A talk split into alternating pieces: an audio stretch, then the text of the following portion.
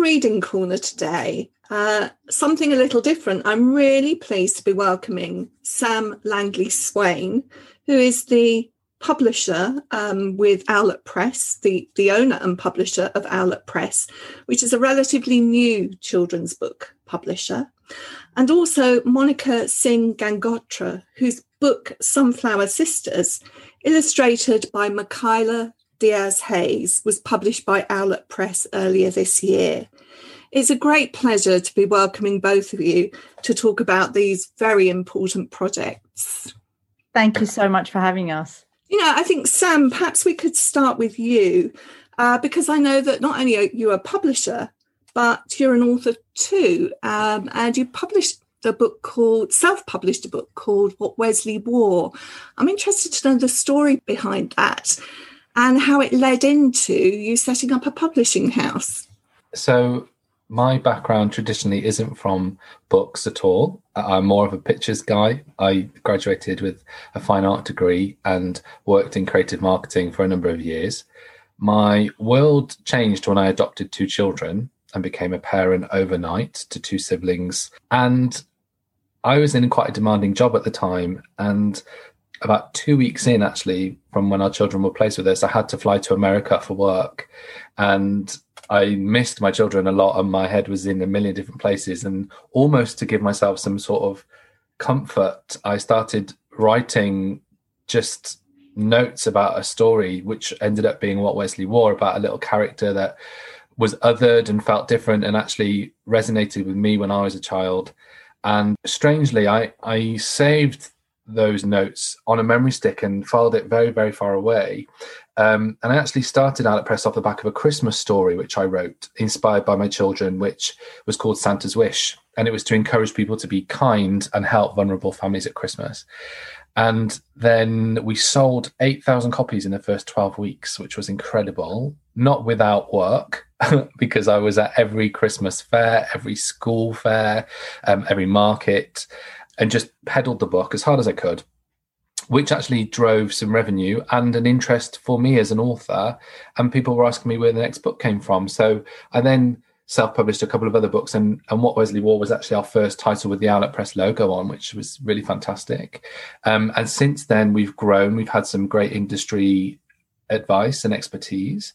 And Wesley's actually sold into 13 territories all over the world, which for me personally as an author is an incredible gift and something that is still very humbling and moving.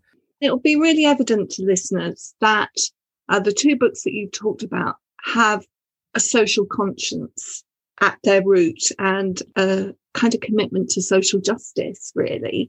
Mm. So I'm assuming there's something deliberate about that.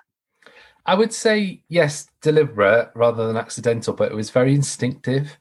I felt that every book that I wrote was inspired by either a problem that my child faced or an issue that irked me as an adult or to you know feel like I was giving back or or creating a book that would do good. We have become known as an inclusive indie, which is a badge I'm really proud to wear but it was never intentional. It was always natural. I'm part of a two dad family. I have a diverse community of friends, and we started publishing Friends and Family at the start, and it was naturally inclusive because that's the way that I live my life. But yeah, social justice and doing good is is a key thread throughout the book. And some, like Sunflower Sisters and other titles like Nen and the Lonely Fisherman, are very overt in that, and others are more playful at the surface, but actually do have an inclusive thread you know whether that be a window into an inclusive society or to teach children about acceptance and advocating others there's always something that does good. And we will diversify in future because there are other things that Owlet Press cares about, such as the planet. Um, so we have got some books that touch on endangered wildlife and how we've got a responsibility there, and also the arts. Being an art graduate, I'm really passionate about how our arts are struggling and what books we can launch to encourage children to be visually creative and free and express themselves. So there are a few key themes that will build as the business grows. Fantastic. One one question before we turn to Monica and hear a little bit more about Sunflower Sisters. Why Owlet Press? Oh, well, having worked in brand strategy previously, uh, it is a custom for me to come up with logos and branding. but I actually had to come up with the branding really quickly to put it on a book before it went to print. Uh, and I actually had about half an hour to decide what the business was going to be called um, because I was trying to gain distribution. Like you say, it's so important. And at the time, we were um, represented as Langley Swain books, and it just felt too self centered, too vanity publishing, a bit too small, and it needed a, a, more universal name. So we made the decision very quickly to change. And I wanted to focus on we've got a, a tagline at the moment which is called Growing into Wisdom. So it's about giving that wisdom to children through the stories. So we are thinking about the wise old owl um, and the baby owlet. So, um, and I couldn't believe that it wasn't already taken. It was like it was meant to be. There were domains, there were social handles. We built a logo really quickly out of some um, pre-existing illustrations, and yeah, the rest is history. It's a lovely story, great story. Thank you. Uh, Monica, lovely to turn to you and perhaps to hear something about your story. Before we get into the book itself, Sunflower Sisters, Tell us a bit about yourself. Well, I was born in Canada, grew up in Australia, fell in love, and got now I live in the UK. Um, so I have quite a diverse kind of background, very interesting upbringing in a small town uh, on the coast of Australia, a very sunshiny environment to grow up in. Specifically with regards to the issue of colorism, that was quite an issue growing up because we, we were growing up under the Australian sun and so that's what uh, Sunflower Sisters, how Sunflower Sisters was born. But in terms of myself, I uh, educationally, I have a background in psychology. I have a PhD, and I'd like to think myself as a creative. I've always got my fingers in different kinds of pies because I feel that's a true expression of who I really am. Um, and I am so grateful for the opportunity to hopefully be doing some good while following a creative passion. So mm. that's that's where my journey is now with Owlet Press. So psychologist, writer, and fashion designer. Correct. Yes. My goodness me. So we're going to hear a bit about that because you're going to tell us a little bit about sunflower stories. It sounds listening to you now that this has got a strong autobiographical theme running through it. Yes, absolutely. Originally, the story Sunflower Sisters was written about birds um, because it was a children's book. I had to weigh up how uh, confrontational, how um, upfront or um, mm. harsh, I guess, the story could be. Because I think when you're talking about real life isms, when you are actually depicting them as real life characters that look like you, talk like you, live like you, they can be quite confrontational. So the original story was actually about blue birds, um, and one was the bluest bird, um, which had a slightly darker hue of blue feathers. And when I submitted the manuscript, it was my uh, publisher that turned around and said, I love the story, but write the real story. People need to hear what really happened and, and they need to be it needs to be more real um, and that was the best advice i've ever been given about my writing write the real story yeah and so i went back and i i wrote it and i have to say it was very cathartic to be able to process these things and how real they are and be able to come up with kind of solutions of what I hoped it would be and what what it can be. So for listeners who might not have read the book, can we just give them a brief synopsis? Yeah. Um, Sunflower Sisters is an empowering and uplifting uh, picture book about two best friends, Amrita and Kiki, who learn about colorism on their journey uh, through a family, two family celebrations of weddings, um, each in their home, and how they learn the importance of loving the skin you're in, loving yourself, but also the importance of loving one another. I think we often come across a difficulty in being able to constantly love yourself. However, I do feel that there's a choice that can be made when we love someone else. And I think if we are that to one another and we create this beautiful symbiotic relationship where there's just kindness and love that's ever growing like a sunflower, I think that is something very, very beautiful. And uh, so that was the focus in the story about loving yourself and the importance of loving others and being one another's sunflower. So you presented a manuscript to Sam, but of course it's a picture book, which is gloriously, I mean, the sunflowers just uplift your spirits when you look at it. And you know, uh, the colour of the costumes and everything seems to reflect that Australian sunshine that you're talking about. Sam, you must have had a role in this in terms of matching up the story with the right illustrator. Yes, for sure. And sometimes this is my favorite part of the process, and other times it's the most frustrating part when you can't find the artist that you need to match your vision. It was really important for us to have a team that worked on the book that could all relate to the subject matter and had lived experiences. So before we even selected our illustrator, we worked on the content with um, a black editor and an anti-racism activist and an anti-racism expert to explore how hard some of the imagery should be and how hard some of the text should be and the main overriding message was that some of these things need to be in the book because they are signposting children to what this is. And it was a learning for me that, you know, children as young as picture book age, if not younger, are experiencing these extremities. Um, but then reaffirming with positivity, love, empowerment, and affirmation, which I think the book does really well. And Monica talks about lovingly redirecting, which I think is a, a, fantastic phrase for the book. So that team then helped me find the right artist. And then coincidentally, there was an illustrator that I worked with before on a book called Don't Look in This Book. And I didn't realize that that illustrator had uh, lived experiences of colorism and actually was from black and brown communities. And it wasn't until I saw a post on their Instagram where they'd drawn a little black girl with a sign saying racism is an epidemic that I realized and saw a photo of her and I said, Oh my gosh, why this this illustrator is under my nose? And it was Michaela Diaz Hayes. And the more I got to know about Michaela, the more it was meant to be. So in the book, we have a South Asian family and a black family. And Michaela actually was married into an Indian family and is from black heritage. So it just made so much sense. She was able to relate so much into the imagery from her own upbringing and experiences, even down to the grandma wearing sliders, which any South Asian person will see and laugh and smile and be like, that's my granny right there. Mm. But for me, it washed over me as a white person. So it was great to have that, you know, instantly put in from choosing the right artist. It was really worth it. Monica, can I ask you, do you see colorism as part of racism?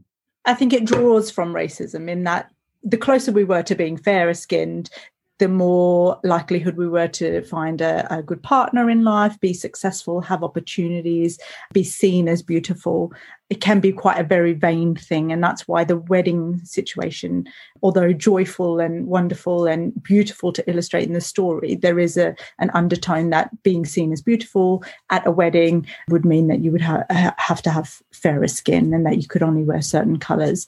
So, yes, I do feel there is a stem of racism that comes through.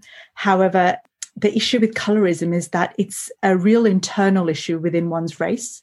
Colorism stems from the fact that we are doing it to each other, which mm-hmm. I think is is really devastating in itself in that we should know better really so this was about educating one another because it's hurtful and it's unkind and you're restricting opportunities for people that have so much to offer the world by just these views and mm. i think especially in the story where we talk about the grandmother's relationship with amrita you can see that she absolutely adores her but these views are just so ingrained that by by mum stepping in and saying that that's not okay um, it really shows grandma actually my love is more important than than the color of her skin and that she is beautiful. And, in a way it's uh, an issue that sort of goes beyond the the family and the personal. When we step into say india and we see the sort of global cosmetic companies selling a dream if you like they liken it to tanning you know that that's how they justify those actions and that must be quite hard to to shift because oh. we know what the beauty industry is like here and how difficult it is to shift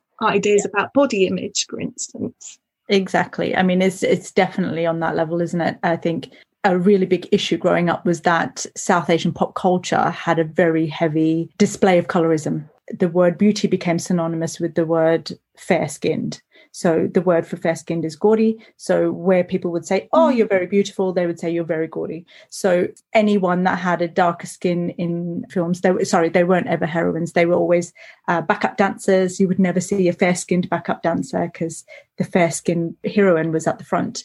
And we aspired to be that because they lived these glamorous lives and they have so much influence. And interestingly, like uh, makeup artists, South Asian makeup artists, they would only carry foundation up to a certain number. Anything beyond that would would be they would correct their skin to make them lighter and those products can actually be quite toxic um, so I, when I was doing some research, I was finding that there are lots of skin lightening products that are actually quite harmful. Women dying from kidney issues or organ failures and things like that because mm-hmm. of the toxicity levels. So yeah, it is very, very devastating and the exposure ex- is extremely high. Um, and I can only speak from my lived experience as a South Asian.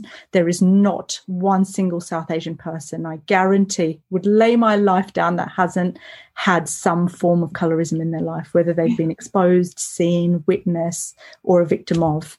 Um, it is all around us constantly from the day that you're born. I do want to move on to positive things because actually your story is an incredibly positive story. The girls have wonderful parents who actually are saying to the older generation, no, no, this isn't right now. So they've got that support and they, they go off and they set up their fashion industry. I'm guessing that's you there. I worked as a stylist for a number of years and then I uh, felt that I wanted to make my own clothes. Um, and now I work with a wonderful artist who does all my print design and she's my business partner. So all the, all the outfits that we create are all hand painted designs um, that wow. get printed onto fabrics and they are all completely one-off pieces. We don't do replicas so every piece is like a, a heritage keepsake piece. Um, so we are very slow fashion but uh, fashion that we hope that will be representative of who we are which is a combination of influences and cultures. Sounds um, wonderful. I'm going to go and do some searching afterwards and find out even more. Um, an important thing now is obviously this book is out in the world, and I'm interested to know about the reception from readers and whether you can see that this is having a positive impact. I definitely believe it does. We have been so lucky uh, so far, Sam, that mm-hmm. we haven't had any negative feedback. But my two main pillars in the book are about uh, representation and education. So having the right accurate representation and also having correct information. Um, so the lived experience story is at it as it is. The phrases that are said, the way we spoke about skin color is accurate in my experience. These are real things that were said to me and real things that I grew up in. Mm. Education and representation were two very big things. And as readers have read the book, I think that's really helped all readers develop a level of empathy, even if they haven't gone through it. So it's like, oh, wow, I didn't know this existed. Um, but now I do, and I can recognize it. So when I hear something like this, I understand now that that's colorism. But there's also at the page at the back that will help readers think, okay, I know that that's happened. This is what I can do about it to make change because I know it's not a very good thing. Um, so that was really, really important, and that has that feedback that has come through from readers that don't ex- haven't experienced colorism or haven't come across it has been so wonderful um, because I think that's a great way to make change. Mm-hmm. Um, creating empathy, I think it was super important to not uh, have phrases like "Oh, I don't see color" or that doesn't mm. exist in my world. I think it was very important to acknowledge that this does exist for people and to acknowledge their struggle and plight. Because by saying we are all one, I think we ignore the wonderful differences as well. Mm. And so I wanted it to be empowering that yes, we are all different, and that is amazing, and uh, and it should be just love and kindness, and that we should accept one another for who we are, and that has really come through uh, from from readers, especially readers of my generation now that are mums. I have received so many messages where they've said, "I wish I had a book like this growing up." Growing up, I had horrible experiences with colorism, mm. and I relate so much. Or this happened to my me when I got married, or my cousin, or my sister, or my mum was like this, or my grandmother made me feel this way. I think it's a really soft entry point for people to say, "Actually, that happened to me." Is there the same issue for men as there is for women or not? Yes, um, it is absolutely there. There is a skin cream in India, South Asian uh, skin cream called Fair and Lovely that is heavily promoted by male Bollywood actors for men. Right. Um, so, okay. Yeah. I'd only ever seen the, the, the adverts for, for females, so I wasn't sure about that.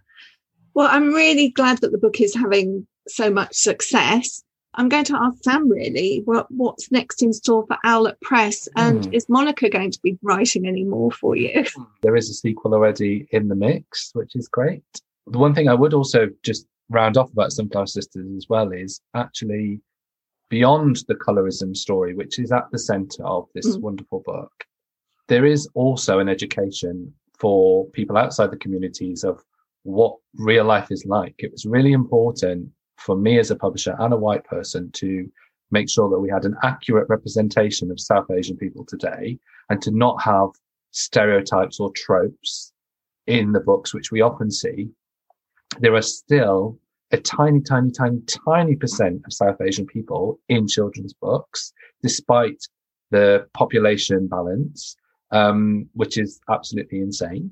Um, but also, you know, the fact that these children grow up to pursue a creative career is actually quite impactful in itself because the cultural expectation is to be an engineer or a doctor or a lawyer. And those frameworks are very, very rigid and very tight. And I've, I've learned this from my growing relationship with Monica and my other South Asian friends. And it wasn't until I heard Monica speak on a South Asian women creators event that I actually thought, oh my gosh, yes, this actually is a complete shift in itself without all the colorism theme. The fact that it's saying you can do what you want and be what you want to be and not be held back and be, and you are empowered to do so in its own right is really important. And I think that's resonated with the audiences and the readers. And also we've just been so thankful to booksellers as well that have been open to be educated by this book. Um, but the future is, is bright for Owlet Press. So um, I'm continuing to write, which is great. I have a book out in September called Storm in a Jar, which is about anger, which is inspired by the tribulations of my own children and the, the anger that they face in their situation. They're eight and 15 now. Oh, yeah. So well. um, they're a bit too old for picture books. But even so, my youngest talked about his own anger and, and used the metaphor of a storm in a jar. And I said, well, if you're not going to write anything about that, I'm going to put it in my ideas pocket and it will go into a book. And so I, I actually wrote Storm in a Jar after my great grandmother passed away. I wrote it on the day she passed away. And it links that anger to the loss of a little boy and his grandmother. And it's a really beautiful story. Um, and 2022 looks really exciting for us. Um, we've got a great lineup for the winter, but next year we're focusing on um, a few stories that talk about mixed heritage. So the feeling of being othered. Uh, again, a very much younger book about being proud of brown skin. We've got books about blended families, and then we've got a few really fun animal based books that are sending out the right message, you know, towards this social good as well. So I'm really excited that 2022 is nearly all sewn up as well. Michaela and Monica are working together again on uh, Sunflower Sisters and the Jamun Tree, and I'll let Monica give you a, a 30 second synopsis of uh, of what Jamun Tree is all about. Because it's if you thought Sunflower Sisters was good, you wait till you read the next one. Right. Oh, I, I, can barely talk about Tree without crying. It is again, it's a, it's a real life story about my uh, my relationship with my grandmother, and it's about transgenerational love and the importance of nurturing. Oh, I need a tissue. Um, the importance of nurturing our environment for future generations, and I am honored to work with Michaela again. Um, in Sunflower Sisters, Michaela had done her research and kind of planted my uh, prints and things from my clothing label into the book. So Sunflower Sisters has become very personal and the story of it, the actual sunflower, um, which now is going to bleed into um, into the Jamun tree. Sounds wonderful, and I can tell that it's a story that's written from the heart. So thank you both so much for joining me today. Sam, Monica, it's been an absolute pleasure. Thank you for having us. Thank you so much for having us. In the Reading Corner is presented by Nikki Gamble and produced by Alison Hughes. If you have enjoyed this podcast, please do leave a review for us. To find out about other projects, including an audience with events and the Exploring Children's Literature Summer School, visit www.exploringchildren'sliterature.uk. Join us again soon in the Reading Corner on your favourite podcast platform.